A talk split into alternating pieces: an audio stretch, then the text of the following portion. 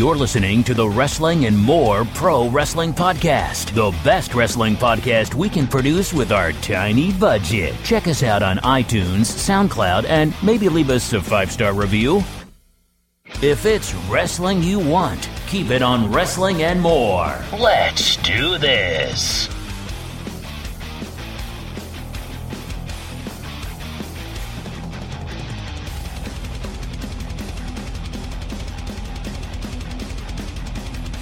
Hello, hello, hello, and welcome to another episode of the Wrestling and More podcast. We're back after what seems like an age since the last time we've done a podcast.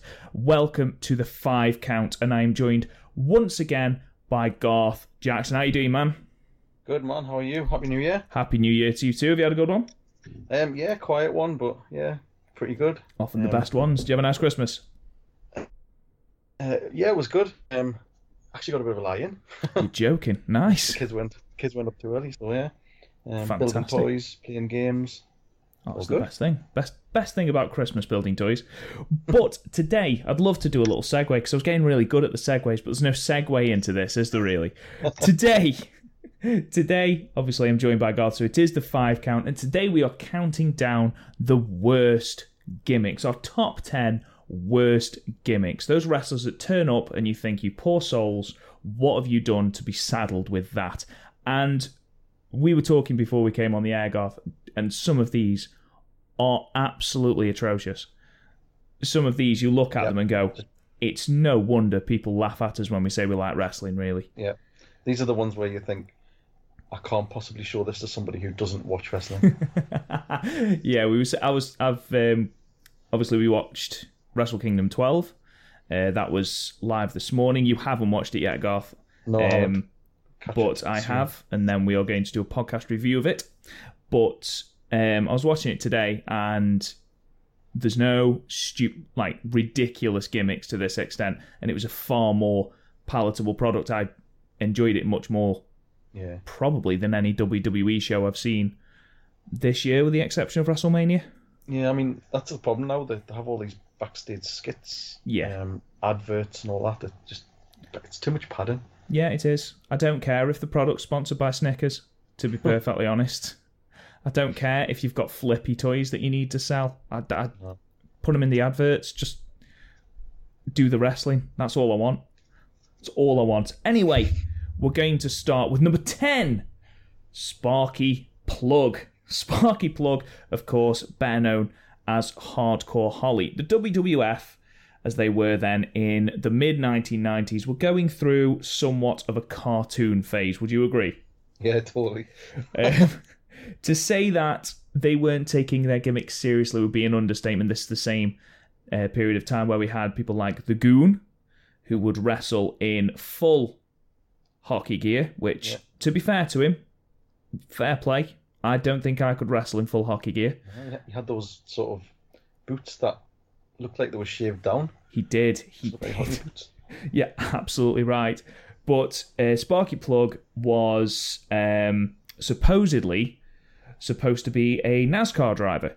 um, they went through names before Sparky Plug. He was actually Thurman Sparky Plug, which it's obviously an improvement. It's obviously an improvement. They dropped the Thurman but added an extra G to Plug just to make it cool with the kids. Yeah. And this was at a time, as we've already said, where WWF fans found it really difficult to invest in the product because they kept trotting out garbage like this.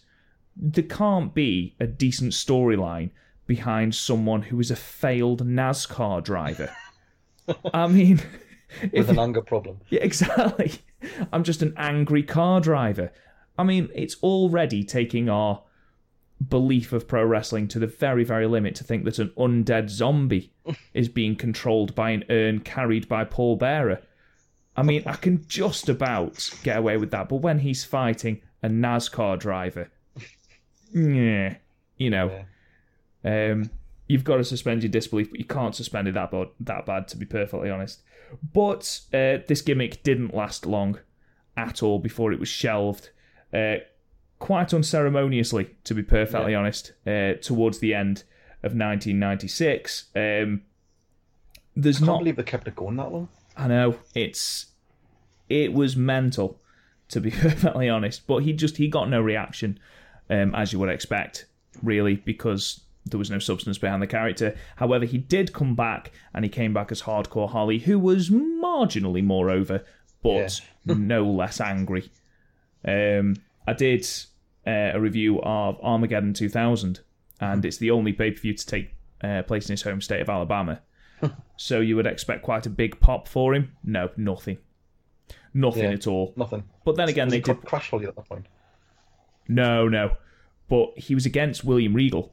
And William Regal had the crown in the palm of his hand because he's fantastic. Yeah, brilliant. And then Hardcore Holly just came out. Everyone was like, yep, he's here.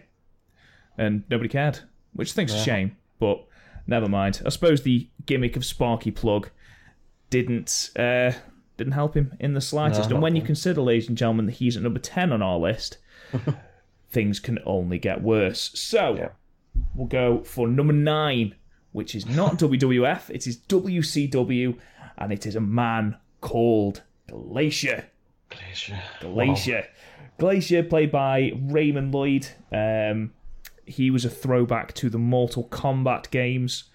Uh, WCW basically ripped off Sub Zero from Mortal Kombat.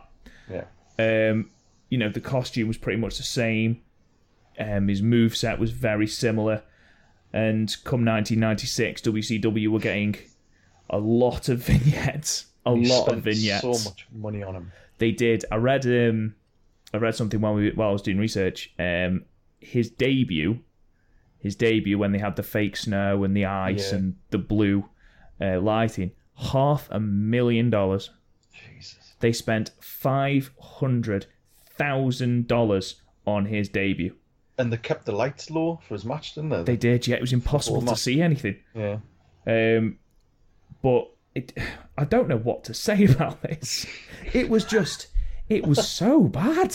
It was so, every mean- everyone went, "That's Sub Zero," and, they, and WCW were like, "No, it's not. It's not at all. It's And uh, it's Glacier." You could see the people in the crowd when you come out, and the the ones who obviously weren't familiar with Mortal Kombat were just of, what the hell is this? I just want I just want to read um, something to you, and we spoke in the previous entry about how WWF had entered into that cartoony phase, and the reason that WCW were pulling ahead in the Monday Night Wars was because of their more edgy, real world content. You know, the NWO, for example. I just want to read a small portion of the Wikipedia article to you. He was fictionally profiled in the October 1996 issue of WCW magazine. Okay? This is his biography, and this is a person we were supposed to take seriously. As having travelled to Japan to study a fighting style that combined martial arts and pro wrestling maneuvers with a 400 year old helmet passed down to him by his master instructor.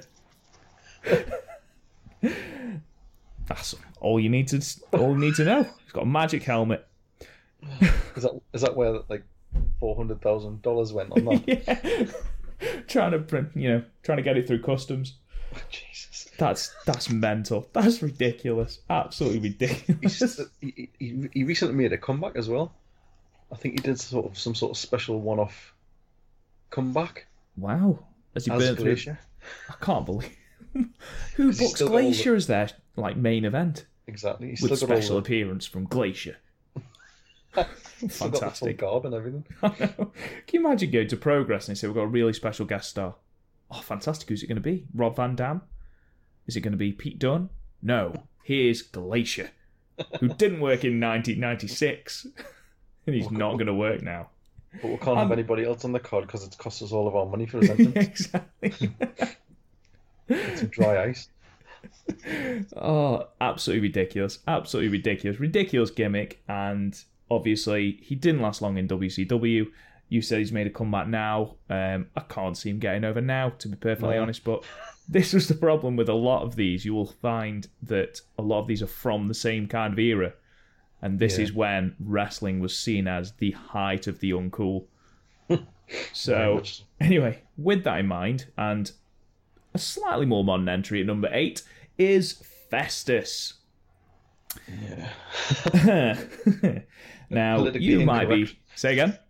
Quite politically incorrect Oh, good grief. And he's not the only one on this list either. No. Um, basically, you may know of a small faction called the Bullet Club, who were started by Finn Balor, or Fergal Devitt.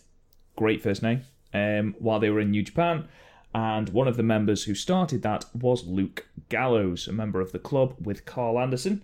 However, before he found a ridiculous amount of success in Japan as one half of the tag team, he was Festus. He was a mentally handicapped character who teamed with Jesse, and they played. Would, what could you call them? Really, Like sort of hillbilly were they brothers or cousins or something? they were probably the same thing. To Yeah. be perfectly honest, they were brothers and cousins. I'm not entirely sure what, but again, what did the WWE expect? The only thing I remember from their gimmick is genuinely their theme tune because it was about biscuits and gravy. Oh, that's right, yeah. and it made no sense whatsoever. If you step on my gravy, well, if you're eating your gravy on the floor, I'm going to stand on it, aren't I? Eat And it off the used- table um, like a normal person. and he used to, um, because he was, he had that, he put on like a really sort of dumb face, didn't he? Yeah, And then when the bell rang, that he got really angry and sort of just clubbed the guy to death. yeah, pretty much, pretty much. And uh, it was the whole "Don't anger Festus" thing, and it was, oh, Yeah. for goodness' sake, this is ridiculous. It was so wrong. Exactly. How again? How did the WWE think they get away with that? Absolutely ridiculous. They were a tag team for a long, long time as well. Far longer than I thought they were. I think they were something like two, two and a half years. I think. I know. We, well, we were talking about this before as well because clearly not happy with just being Festus. Luke Gallows was also fake Kane in that wonderful angle where supposedly the real Kane came out wearing that awful wig and being about three stone lighter than the actual Kane. Smaller. Yeah, about three inches smaller. It was dreadful, but um, to be honest, this didn't die a death. It only died a death because they were separated by the 2009 brand split. Yeah. Um, he was then rescued by CM Punk uh, as part of the Straight Edge Society, where, for want of a better phrase, CM Punk played Jesus Yep. um, and preached his straight edge society, of which uh, Festus became Luke Gallows, no, Doc Gallows, didn't he? Became Doc Gallows. Gallows and followed him around basically. And even though the Straight Edge Society was all right, it gave us one of the best Royal Rumble moments in the world, with um, CM Punk doing his Sermon on the Mount thing, which I thought was pretty cool Uh, was but there was no real interesting part for for poor Doc Gallows. So, So he's what- our number eight. Yeah, Bless it's him. just, it's, it's, I mean, I, I, I've listened to an interview with him um, not long ago, and he, he mentioned about that, and they said um, they pulled him in the office, and they, he thought they had a really good gimmick for him. Vince McMahon says, "I want you to play this dumb idiot." Oh, you can imagine Vince saying it like that as well, I can't you, you? I want you to play a dumb idiot. Yeah, you can. Um, You can definitely think- imagine him doing that. I think Gallows was only, I think he was in his twenties as well. He looked like he was in his forties. I was just gonna say, Jesus, he was twenties. I'm sure he was- he was in his. He said he was in his twenties. Yeah. So hang on, eighty three. He was born eighty three, December twenty second, eighty three. Um, he came so two thousand six. He was twenty five. Yeah. He looks like he's in his He's 40s. younger than I am now. That's ridiculous. Good. He, he- I mean, they didn't do him any favors, did they, with the faces he pulled? And But the haircut. and the haircut didn't help. No. Oh, the less said about. At least he's doing all right now. yeah. Well, you say that they're buried every week. The club, Yeah. though, fingers crossed, they did reunite them with Finn Balor Yeah. on Monday night. So, if the WWE don't mess it up, which they will, because it's the WWE, we might have a good angle for the club for the first time since WrestleMania. Yeah. Fingers crossed. Anyway, number seven. Well, this could only be one person, couldn't it? Really, it is seven. Seven of WCW fame, never wrestled a match. Basically, in 1999, uh, several vignettes began to air on uh, on Nitro of what can only be described as a paedophile in a white mask staring in a window at a small child, telling him to go to sleep. Now, that scares me now, and I'm a then I was nine at the time. Yeah. Terrifying. I mean, good God, what the hell? He They're looked. trying to they're trying to cash in on the sort of Undertaker thing. I think they were, but uh, what? And then the kid turned around and his eyes blacked out. It Mm. That was, was genuinely scary. it was horrendous. It was awful. Um, these carried on for a couple of weeks, and then he eventually debuted um, It's one of the on best debuts. Nitro. oh, apparently it was um, reported to have been based on The Strangers from a film called Dark City.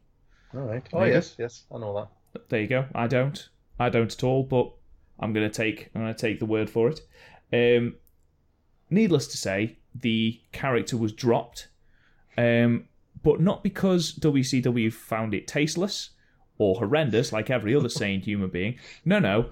Um, basically, Dustin Runnels turned up and said, "Take a good long look at the crap I'm wearing." And performed good. what can only be described as one of the greatest shoot promos This is the best Ever. pipe bomb of all time. by basically saying, This is the gimmick they've given me. I'm not going to do it. And then wrestled pretty much the rest of his time as the American Nightmare Dustin Rhodes while he was Yeah. in WCW. Um, That I mean- was so good because I mean, his entrance, the, the sort of fly him into the ring.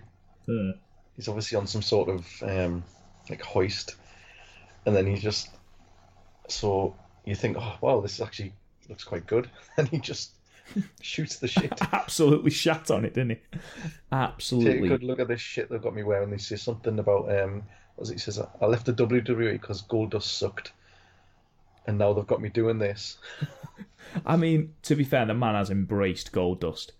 Totally. Um, but I've got a little bit of a little bit of information here. The character was dropped after Turner standards and practices expressed concern that this gimmick could be misinterpreted as a child abductor. Hmm. misinterpreted? if that's what the misinterpretation was, what the bloody hell was it supposed to be? I'm sure one of the vignettes was him telling him to come to the window, It was, yeah. And then just his face is there. and he puts his hand up against it or something. Ew. That's just creepy. Looks like Slender Man. It was. Oh god. Yeah, that's it. Yeah, Slenderman. No, no, no, no, no, no. So yes, number It's seven. when he when he tells him to stick it up his arse. yeah. Because at this time, this is when a lot of them were shooting. yeah, Um, when they kept talking about the the powers that be, and he mentions it here, the powers that be. Hmm. Well, 1999. That's Vince Russo time, isn't it? In WCW. you This had is when. Eddie, you Eddie Guerrero came out and did a shoot. Yep. Jericho. Um, Jericho, uh, Jeff Jarrett. Yep. Oh god, yeah, a bash at the beach where he uh, basically lay down for Hogan. That was disgusting, yeah. Um, and that, that that one about where they wanted him to wrestle, um, the woman. And he's like, I'm not, I'm not going to do it.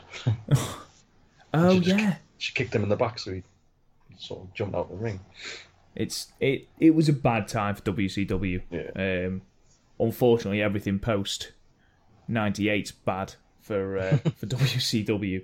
Um, and you're absolutely right. It's you know there were a lot of people feeling a lot of unrest. I think this is the best one. That's seven. That's Oh, that's just one. brilliant! They've obviously It's just- spent so much money and so much time Exactly. on investing in this character, and he comes out and just goes, "This is awful. Get it Yeah, off I mean, me now." He's he's got he's obviously gone through with it to get to that point, and then he's thought, actually, sod this.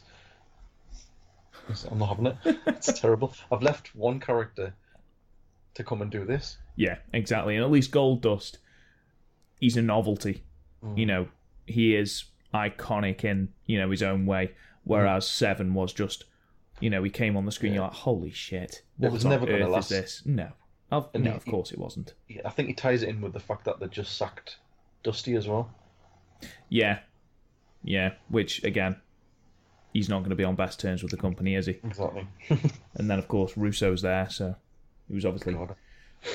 feeling a lot of discontent. a lot of discontent. Anyway, on to happier gimmicks. Too happy, in fact, because number six is the Funkasaurus Rex. Now,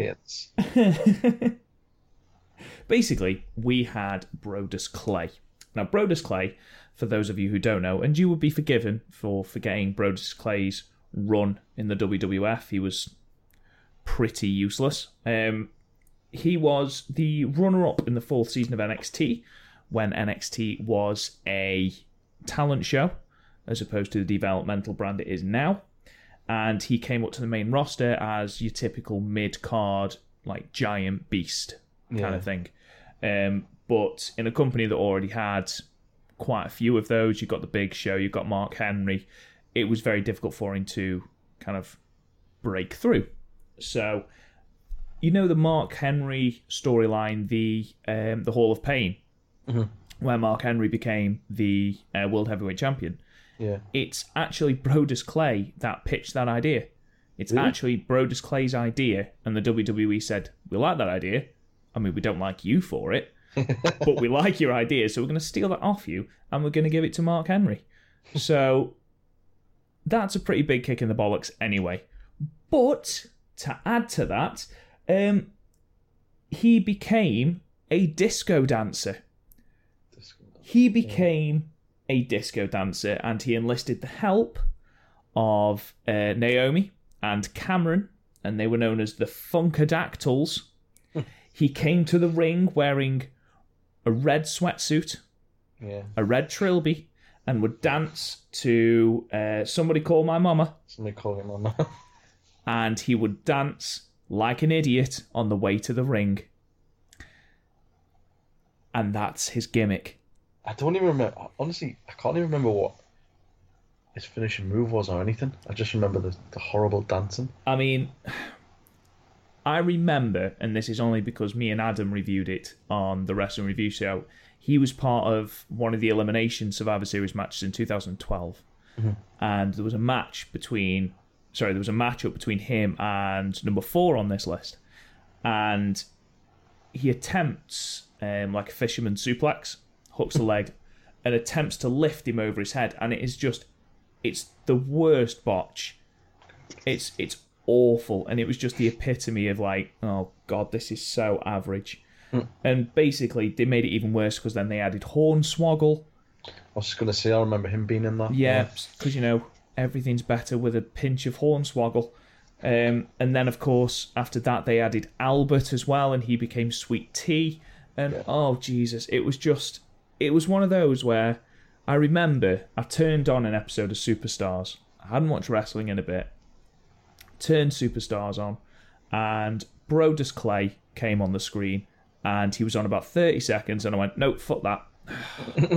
Turned off. Not a chance am i watching that. You know when i when i stopped watching wrestling kurt angle and brock lesnar were headlining wrestlemania.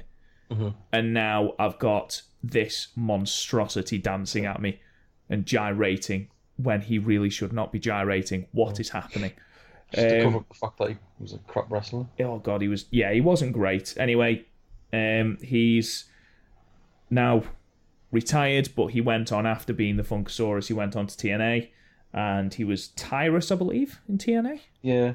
um i don't know if he found any greater success there i can't imagine he did I don't. Um, I think he he was in the sort of main event picture when he first went in, but he just quickly sort of dropped down the card. yeah. I think if they'd have invested sorry pardon me um I'm, if they've if they'd have invested more time in him at the very very start when he came up having you know finished second in the NXT um, reality show I feel that there'd be he could have been made into a decent mid card monster like a you know like a Mark Henry like a Big Show.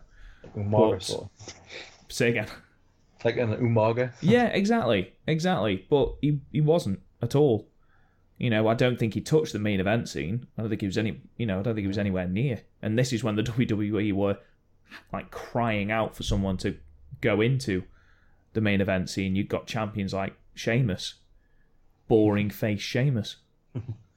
you know, Alberto Del Rio, who I've never rated. You know, I've heard he's good in Lucha Underground, but I've never seen Lucha Underground, so He's um, I've, I've always thought he's was alright. He's just very safe. yeah, and he's got one of the most contrived finishes in the history of the world. Yeah. That stupid double foot stop. Right, I'm going to jump on you, but in a minute, once I've climbed up, so you need to hold yourself there. Then I'm going to jump on you. Okay, it's don't move. Don't don't fall down. Don't. Yeah. yeah, just use all your strength. It's it's contrived, second only to the worm. Oh yeah. But You that, know, but at least that had some comedy value to yeah, it. that's you very know. funny. That's iconic, exactly. Second, you know, if anyone at home is listening and doing the iconic count, that is two so far. I've only done two. anyway, moving on from Brodus Clay, thank God. Number five, I was going to originally just have this as Isaac Yankem, DDS, a dentist. But after discussing it out loud with Garth, I decided, do you know what? We're just going to have this as Glenn Jacobs. Glenn Jacobs. Yeah.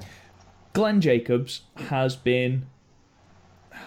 He's done the hard yards, hasn't he? I mean, just just a, just some of his gimmicks for those of you who are unaware. Um, he was the Christmas creature, which was basically a walking Christmas tree uh, with a lot of tinsel and red and white stockings. He looked ridiculous. Um, he was then a dentist. Um, he was Jerry Lawler's personal dentist, and we'll get into Isaac Yankem in a moment because he's the person who's actually listed on this list. After that, he became Fake Diesel when the WWF, in petulant, I think is probably the best way to describe it, in kind of a fit of petulance, said that, yeah, well, Scott Hall and Kevin Nash might have left for WCW, but we can we still own the rights to Razor Ramon and Diesel. So, and then they bought out these two, and they looked nothing like it, and it was shat on. It's so bad. It was it was atrocious. It was absolutely awful. So they shat on that, and then thankfully Glenn Jacobs was given a decent gimmick, and that is you know one of the most enduring gimmicks of WWE's modern era. I think in uh, in Kane, but they've still tried to destroy that by making him corporate Kane. So you know, but before he was Kane, he was Isaac Yankem, DDS. Uh, Jerry Lawler's private dentist, um, and he entered into a feud with Bret Hart. Bret Hart wasn't it? Yeah, I was just gonna say. Just think about that for a minute. So. Was that after the um the we had to lick his feet or his toes or his boots or something, like that. something to do with that, yes. Yeah. But he was debuted on a vignette where um, Isaac Yankem was doing something quite painful with a dentist tool. Um, you know, if he was my personal dentist, it wouldn't fill me with confidence that he was doing that with someone's teeth, but there you are. So, Jerry Lawler hired Jacobs to kind of take out Bret Hart. Again, I just want to make it clear that Glenn Jacobs was a dentist. Okay? If you want to take someone out, you don't hire a dentist. But sure enough, Isaac Yankem proceeded to lose pretty regularly, as you would hope, against Bret Hart. Um, and then, Did they have did they have a pay per view match? um, I'm- yes, I'm, I'm sure I remember Bret getting his head caught in the ropes or something. SummerSlam, SummerSlam '95. Yeah. Yeah. he was. Um, and they had a cage match as well. I think on a Raw later on as well. So he was in quite a high profile feud when you consider he was a dentist. I, I'm sorry, I I don't feel like I'm stressing that enough. They made the man a dentist with awful teeth as well. Yeah, I thought I was just gonna say he had black teeth in He had black teeth, so if you can't get your own teeth clean, mate, why on earth? Oh, baffling, baffling. Anyway, he was gone by the end of that year. Anyway, um, it didn't last long at all. I think he was in the Royal Rumble '96, was he? I think, and then he came back. Obviously, Bad Blood '97 ripped the door off the cage in what can only be described as one of the best debuts ever. It was incredible. But my God, did the man have to wade through some shite before he got something decent? He had to wade through some after that as well. Oh yeah, tell me about it. Tell me about it. They have not made. If he's not headliner for the Hall of Fame one year, I mean, good God. Just for um, loyalty alone. Yeah, loyalty alone and bloody graft. Mhm. I mean, you consider as well some of the bloody feuds he's been in. He had to endure Katie Vick, bloody storyline with Triple H. Yeah. But anyway, dreadful gimmick, dreadful idea. Again, it was in that period where everyone had to have a profession. Yeah. I think at one point, you got a bin man as well? What was, I was he going called? to say they had a bin man. Oh, Um, I mean, all of these. We could have done a list of just 1995 wrestlers because you've got oh, what was his name? There was like an alien from the moon. What was he called? oh, um, oh. what Oh, was he called again? Um, if you can remember, Oh. please put it in the comments because that's really going to bug me. It was wasn't something moon, was it? it was, it was, it was um, Because you've got Adam Bomb as well, Adam Bomb. who's uh, the result of a nuclear explosion, and apparently his only issue with the nuclear was that he had a red tongue. yeah. Okay, What was he called? seem to have got off quite lightly there. Oh, I can't remember. Right, I'll tell you what. It was definitely definitely something Moon. Right. I will introduce the next one. Okay? Please research it now. Because that's going to bug me else. so, we're going to move on. And number four is another man who has had to wade through an absolute plethora of names to get to where he is. And that man is Matt Bloom. But the gimmick itself that we are going to put on this list is Lord Tensai. Yeah. Lord Tensai. Now, Matt Bloom was best known for his run, the Attitude Era, and running into, you know, 2000, 2001 as Albert or A Train. Basically, big man with a hairy back who was quite powerful. I think is probably the best way to describe him. He's bald, absolutely covered in piercings. He had piercings everywhere. He had the same tattoo as everyone had in that time, you know, that weird tribal thing. Yeah. So, you know, quite a distinctive person, wasn't he? You knew who he was. And of course, he, had the um, three lip piercings as well. With test. Yes, he was. He was in TNA with Test. Uh, not the company, the Tits and Ass stable in WWF. With Uh, Trish. with Trish Stratus, yeah. Um, so, yeah, uh, he went away for a while. Um, in fact, I think he went away in 2004, I Yeah. want to say. He went over to J- Japan. he went over to Japan and had a lot of success. Massive Um, success. Yeah. Obviously, with the hype going into Wrestle Kingdom 12 this year, I did a lot of research because I like to know backstories Mm. and things like that. And he actually was part of, I think, either the first two or the first three Wrestle Kingdoms. Really? Um, in tag teams, different tag teams. He tagged with Karl Anderson. Um, and I think he was part of the original Chaos. Really? Yeah. Um, as oh, I want to say is it Giant Bernard that he was in New Japan. Yeah. Please correct me if I'm wrong, but I'm sure he was part of the original Chaos. Um, so when they broke away from Makabe. But again, could be wrong. Anyway, that's not what we're talking about. We're talking about Tensai. So basically, what happened was Albert decided he wanted to come back to the WWE. Matt Bloom came to Vince McMahon and said, Vince, coming back, what have you got for me? And Vince said, Where have you been? Wrestling? And Albert said, I've been to Japan. so they said, Right, well, we'll make sure everybody knows that. So what happened was, um, when he debuted, he debuted in a massive, massive gown, weird samurai mask. Big red mask. Yeah. Um, I can't. He came out with a manager, but I can't remember who the manager was. Um, wasn't Jerry Lawler, was it? I can't remember. Anyway, he um, he came back uh, on an episode of Raw, I think, and took off his mask, took off his cloak, and basically all they'd done to distinguish between Albert, who I will point out again was a six foot five, bald, fat man covered in piercings with a beard. All they'd done, they hadn't even shaved his beard off and told him to take his piercings out. All they'd done is they'd painted small Japanese characters under his eyes. Yeah. That's all they'd done. and the crowd absolutely hated it. It was just because I'm sure they'd built it up quite Absolutely big as well. it. Say again. I'm sure they'd done some like sort of video packages beforehand, and built it up quite a bit. Yeah, yeah, they had. And then when they took that mask off, you were like, "What?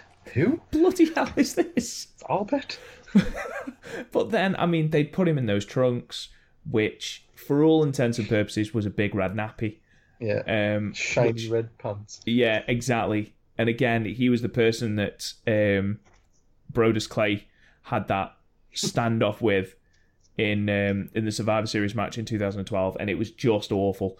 And he just looked, oh, can't even begin to describe how bad just the entire sequence was, or his packaging, or whatever. He had the really typical Oriental music as well Yeah. um, Sakamoto.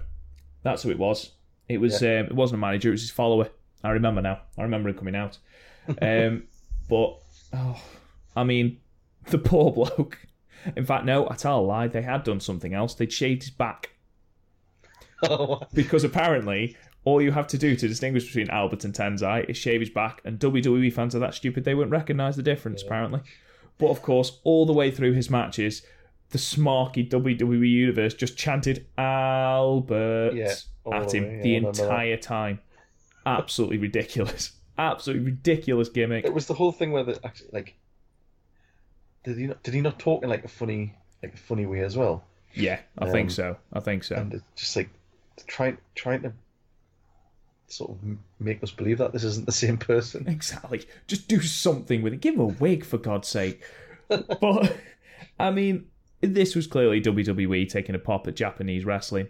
Um, and, you know, taking a pop at Matt Bloom for leaving um, to go to Japan. But you can't underestimate just how much success he did have. Yeah. You know, he's a multiple IWGP tag team champion. Um, you know, as I said, I think, and I've said this a couple of times now, so I can't even edit it out. I'm sure he was either one of the first or he was in the original Chaos stable when they first formed under Shinsuke. Mhm. So, you know, he was he was very successful. He wasn't, you know, a lower mid card. He was successful, and then to come back and have this just crock of shit was just it really was a kick in the teeth for him. Bless him. But nevertheless, this again died very very quickly. Um, and thankfully, I think Matt Bloom is now uh, the head of the performance center and doing a stand-up really job well, from yeah. what uh, from what I can see. So well done him. Just as uh, he's, I reckon he's probably had the most names in the WWE. He's been called Prince Albert, Yeah. Albert, A Train, Lord Tensai, Tensai, Sweet Tensai, Sweet Tea, and Jason Albert. I mean, good grief. Basically the same name. Stop giving him different variations of the same name. but yeah, that's number four, Lord Tensai. Oh god, I've just seen who's number three. Before we go to that, Okay. um, it was Max Moon. Max everyone was thinking Moon, that's the one. And he was wrapped in like weird blue- space like a- suit. Blue spacesuit. Um, oh, it's. I'll, I'll read out what um. It says here his biography. It's, it's hilarious. Um, it says a long time ago in a galaxy known as the WWE Universe, God. an intergalactic grappler named Max Moon arrived. the only superstar ever built from outer space. it says he made his first WWE appearance under the name the Comet Kid. The comic kid. That's wow. not even much better. That's that. Jesus. I love the fact that the WWE went as far as to give him a fictional biography. That makes it Oh. so much better. Apparently, that gimmick was originally for Konnan, You jo- oh, God. No. but they had a falling out, so they gave it to him. Oh well, probably the best thing Konnan ever did. Dodged a bullet. Good grief! Oh my life, that's incredible. That is and he was a incredible. professional football player as well. Really? Before? Um, he played for some Canadian teams. Ah, okay. Oh, that's that's not professional. Sorry, any Canadian listeners? if we've got any Canadian, I don't think we've got any Canadian listeners. If you know a Canadian person, just apologise to them for me. Um, anyway, moving on to number three. And it's one I'm sure that a lot of people have been waiting for on this list. It's Eugene. Oh, when the WWE made it so cringy to have a mentally handicapped person in the WWE. It was Again. oh the only thing that makes this funny is that the person behind it, Nicholas Dinsmore, it was his idea. It's like It's just why? Wait, what? What are you doing? So, for those who don't know, basically Eugene was a mentally handicapped person, um, who- with crazy hair, um, came out in a jacket with his name on the back, and he would wrestle, similar to Festus, get angry at things and just hit people, he was and just like, then a, like a super fan, wasn't he? he was yeah, he used to hug people and did he lick do- people? Crap versions of other people's moves. Yeah, exactly. It was Wasn't his finisher like a stunner? yeah, it was incredibly offensive, and uh, so bad. I can't believe that, that even done it. can't believe WWE got away with it. Um, it wasn't too bad to start off with because weirdly, to start with, he was pushed. Like Yeah, he he got was. Yeah. a couple of high-profile wins, but then, but then the WWE started like incorporating him into stupid angles. Like there was one angle where he got distracted by a barber's pole. Yeah. during a hair versus hair match.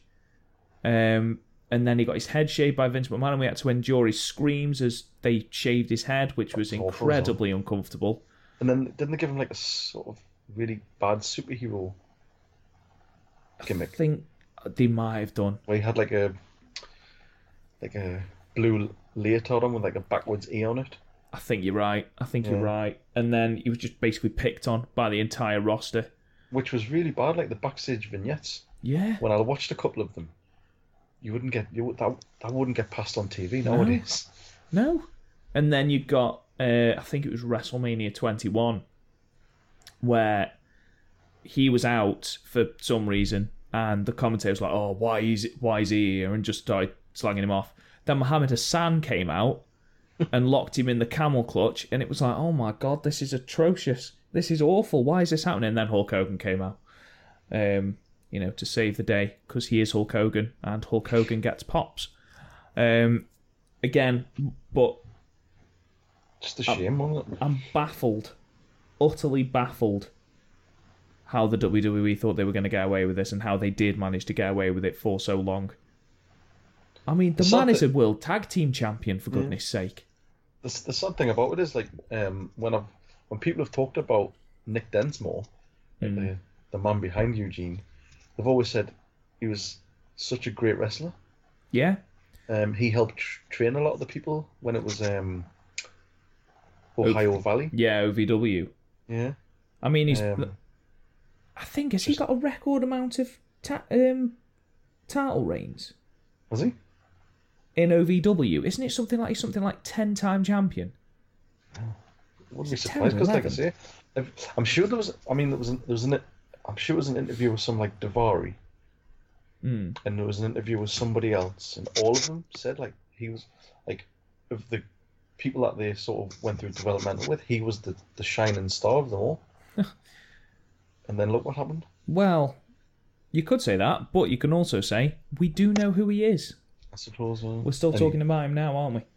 But had a, had a did he not have a, a program with The Rock at some point? yes, yes, he did. Um, so I suppose you know, on one hand, he was given a lot of high-profile stuff, but then he was a mentally handicapped person. Why on earth was he allowed? Why? Why, Vince? What? Why? Just, I think that's enough on Eugene, personally. Um, oh, this is my favourite entry. Um, number two. Horrible. And again, absolutely brilliant. Bastion Booger. Oh God. Um, Oh, I'd forgotten about him. I mean, I will start by saying that unfortunately, the person who played Bastion Booger, Michael Shaw, is unfortunately no longer with us. Um, but his It's work, not surprising. well, no, that is true. As as a wrestler, uh, he was given some awful gimmicks. Now, we have mentioned 1995 as that year when everyone got given crap gimmicks. Bastion Booger beat them all to the punch. Uh, basically, uh, some people might know him from WCW as Norman the Lunatic. I mean, you you hear you hear lunatic and you don't think Norman, do you? Really, Norman's not a lunatic name. You know, Laser is a lunatic name, but not Norman. Not Norman. Uh, he was also part of NWA as uh, Klondike Mike, uh, which is a better name, not a great name, but a better name. He came to the WWF and they thought, you know what? He's got a bit of wrestling experience.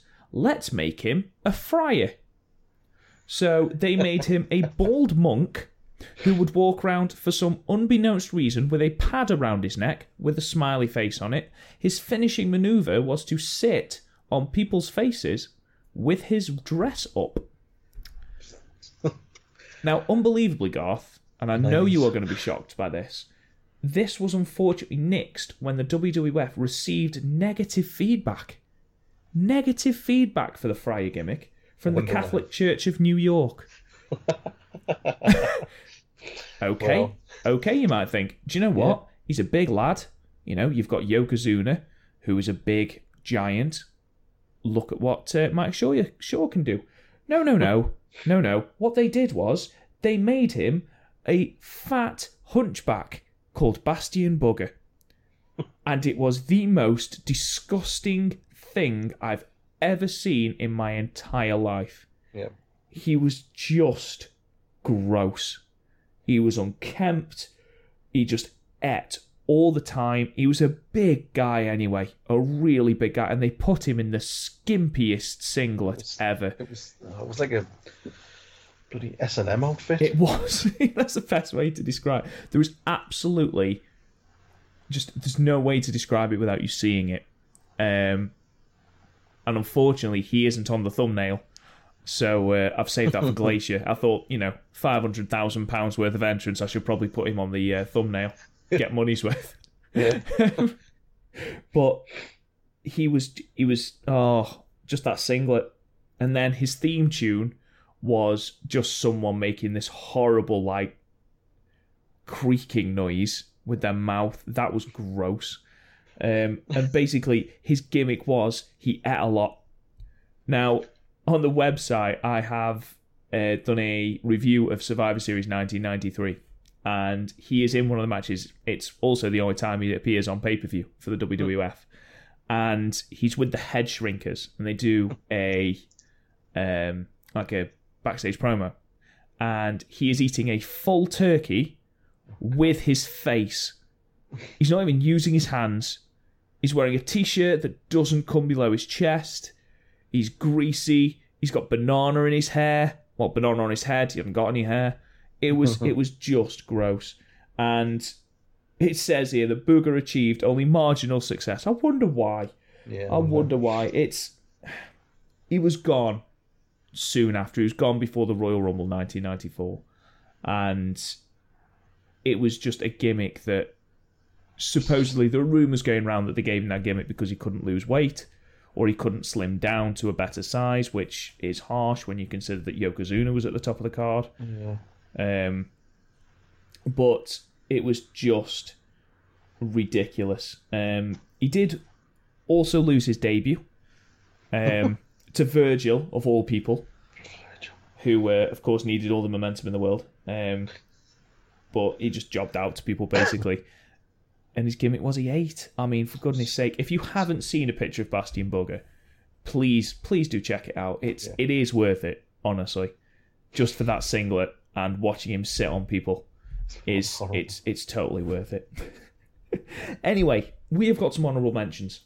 Um, just before we get to number one, um, I mean, we've already gone through about six honourable mentions as we've gone through the list. I mean, Max Moon for a start, Friar Ferguson, um, and all of Kane's. But yep. these are two that we thought, you know what, we need to include these. Um, one you'd forgotten about, yep. and one is extremely recent. Um, so, First honorable, honorable mention goes to Nails. now, Nails was a convict. Now, the convict gimmick, gimmick, and I was saying to you, Garth, before we came on, um, the gimmick of a convict, not too bad. But the comic, the gimmick of a convict who's been assaulted by the big boss man, that's not okay. I mean, I mean, oh good God, no WWF, that's not okay. I mean, that's one step away from the Mountie being assaulted in prison, isn't it? Yeah, jailbird. Yeah, exactly. I mean, oh god. And then he was another one who was gone really quickly because he decided that the best way to get answers and what he wanted out of Vince McMahon was to go backstage and throttle him. Needless to say, he was gone soon after. Um, but after that gimmick, which was an absolute car crash, they then attempted it with Nathan Jones, who'd actually been in prison, supposedly in Australia. And they billed him as this really dangerous man. Then it turned out he couldn't wrestle, Yeah. and they had to get rid of him out of the um, WrestleMania um, tag team match with the Undertaker, which did include Albert. See, they're all linked. They're all Wow. linked, guys. But yeah, we had to include Nails just because it was such. Why did you just leave him as a convict? Why did you have to make it so specific that he'd been assaulted by the big boss man? Because once he's got his once he's got his like wind against the big Yeah. boss man, then what? They could have done it as he's an escaped convict and Big Boss Man has to get him. Oh, forgot. Yeah, I know, down. but that's like a child's TV program. It's just I always just remember like the vignettes beforehand, and it was really really creepy. yeah. Um, and then did he? I think before he debuted, he would just appear at sort of at the top of the, the stadium or whatever. He would be like in, behind all the people. You would just see him then, then he would disappear, and that was actually quite good. And then he actually turned up. Yeah, he, I know that he had. Um, oh, who did he have? He had a feud with someone else. I can't remember. Oh, the Undertaker. Did he? He had. Yeah, well, he was going to start a feud with the Undertaker, but then, of course, he decided that he was going to attack Vince McMahon, Yeah, which was ridiculous. not smart. no, exactly. And then he's an, he's another one. Oh no, he beat Virgil. Sorry, I can't read my can't read my own notes. Um, so yeah, he's one of our honourable mentions just because I found that bit really funny. Um, finally, our last one is Emmalina, and the reason that um, I've included this isn't because it was necessarily a terrible gimmick. I mean, it is a terrible gimmick. It was supposed to be a throwback to the divas of old, um, as they called it. You know, people like Sable and Sunny. And what they wanted Emma to do was basically be that kind of spoilt sex symbol, is effectively what they wanted it to be. So, bearing in mind that her previous gimmick was awkward and then heel, horrible heel, it could have worked. Anyway, the original vignettes started on the 3rd of October 2016 and it portrayed Emma on a beach in um, a bikini and saying the makeover of Emma to Emmalina. And it was promoted and it was promoted and it was promoted. Come January 2017, still no Emmalina. In fact, the vignettes carried on and just started saying coming soon. Come February, she still hadn't debuted. 17 weeks after the very first vignette, she debuted, walked out, said, You've seen the transition of Emma into Emmalina. Now I'm going to transition back again, and walked off. and that was it. Because she refused to do it, isn't it? Just absolutely refused to do it. And there's been several kind of things that have come out of this. Um, WWE producers felt that um, she couldn't pull it off in rehearsal.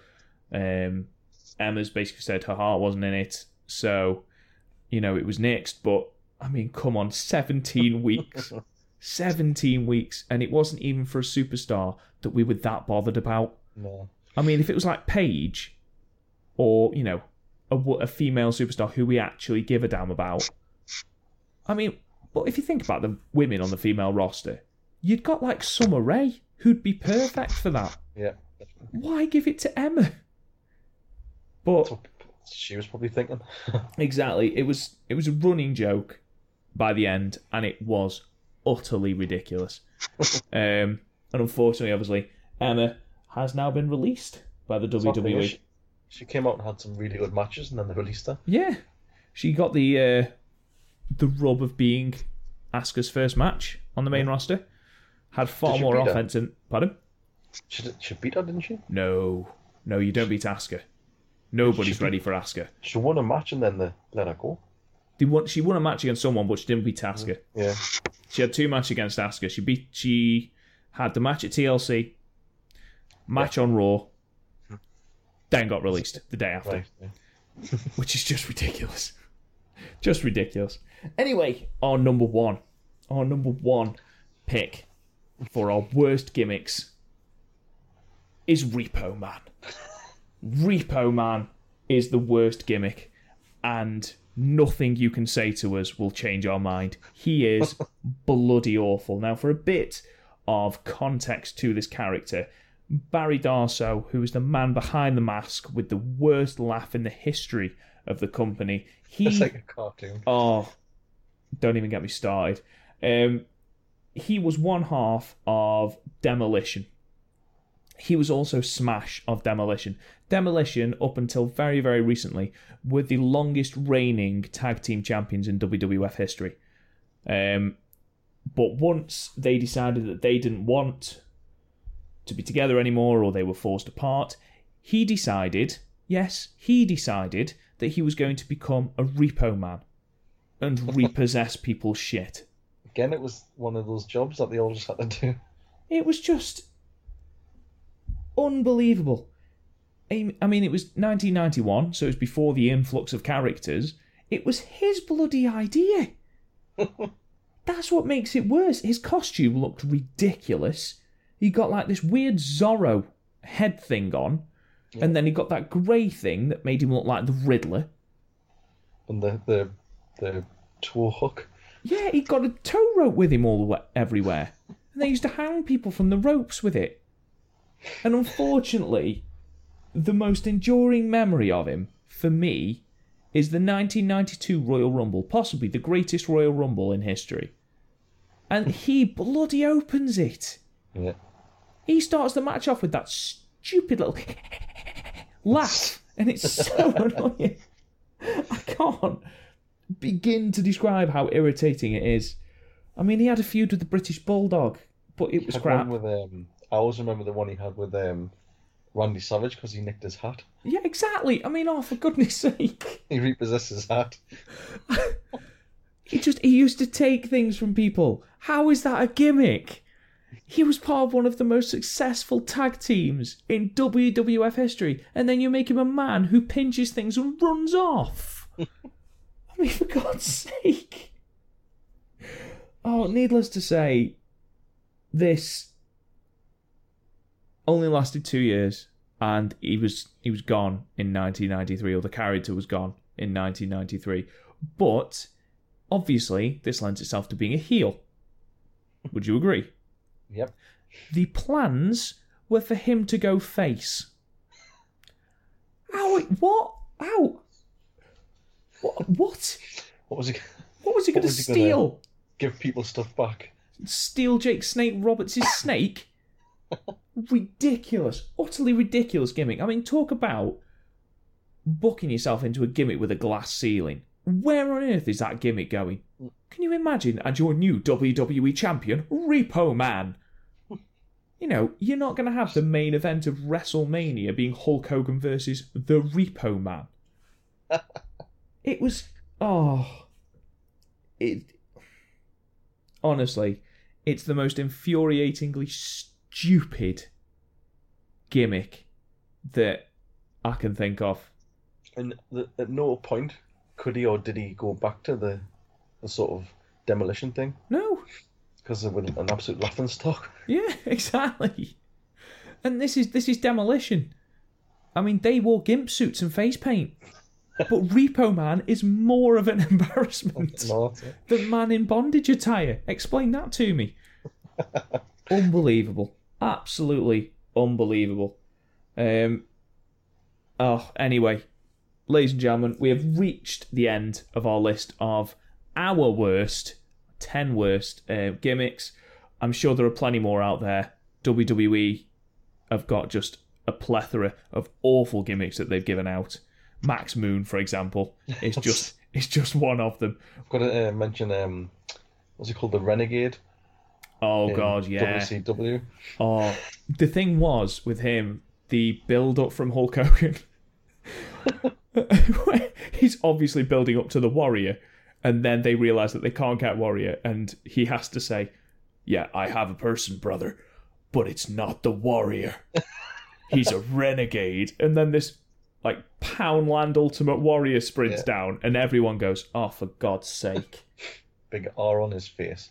and then he gets like, but he got a mid, didn't he? Wasn't he the TV champion at one point? I'm sure he got a push. But obviously that got nixed when Ultimate Warrior came to the company for his five star classic with Hogan at Halloween Havoc God, with the fight, the infamous Fireball.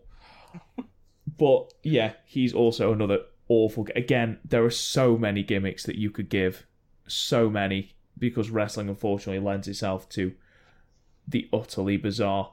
Um, I mean, for me, Stardust. Why on earth would you give Cody Rhodes, who is proving on the independent scene in New Japan, in Ring of Honor, what a talent he is, and you got him face painted as a cosmic entity in the think uh, that'd be- WWF? I suppose on his part, he, just to sort of stick it to them, he actually gave his all. Yeah, but got what it can he do? bit, but- Exactly. What Yeah. can he do? I mean, for goodness sake, he was a carbon copy of Goldust. It wasn't even like Goldust wasn't with the company. They were a tag team. Oh, unbelievable. Unbelievable. Shockmaster. Shockmaster. Oh, Shockmaster. Both him and what they tried to do with him afterwards, where they just made him really clumsy builder. Yeah, Unbelievable. brilliant. Unbelievable. There are some really, truly awful gimmicks out there, ladies and gentlemen. And if you are ever having a bad day, okay, Google bad wrestling gimmicks and you will instantly feel better, okay? Because yes, your job might suck. Yes, you might be having trouble at home, but at least you don't have to have a red Mohican and call yourself the Red Rooster. okay, it could be so much worse. Ladies and gentlemen, that is the end of our podcast. Thank you so much for listening. If you've got any ideas for what you'd like us to count down next, please leave it on the comments. Talk to us at twi- on Twitter, Facebook. Garth, where can they find you? I'm uh, at Drummer Jaxon on Twitter. Fantastic. I'm at Real Rob Goodwin, and we will talk to you guys again soon. Take it easy. You've been listening to Wrestling and More's Pro Wrestling Podcast. Don't forget to follow us on Twitter at WAM Podcast UK, on Facebook, and check out the website, Wrestling and More wrestlingandmoreblog.weebly.com. Until next time, wrestling fans.